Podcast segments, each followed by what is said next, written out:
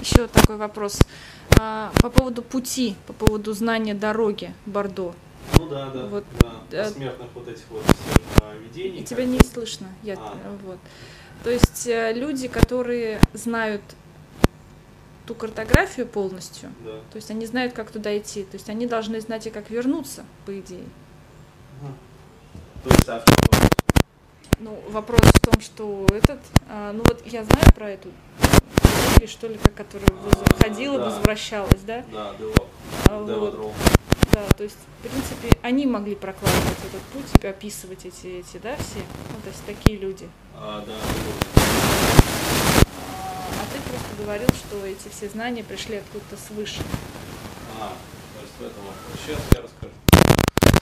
А, Да, сейчас я расскажу. То есть, э, смотрите, э, то есть, смотри, ситуация такая. Во-первых, э, эти знания, вот, они, как сказать, они вечны.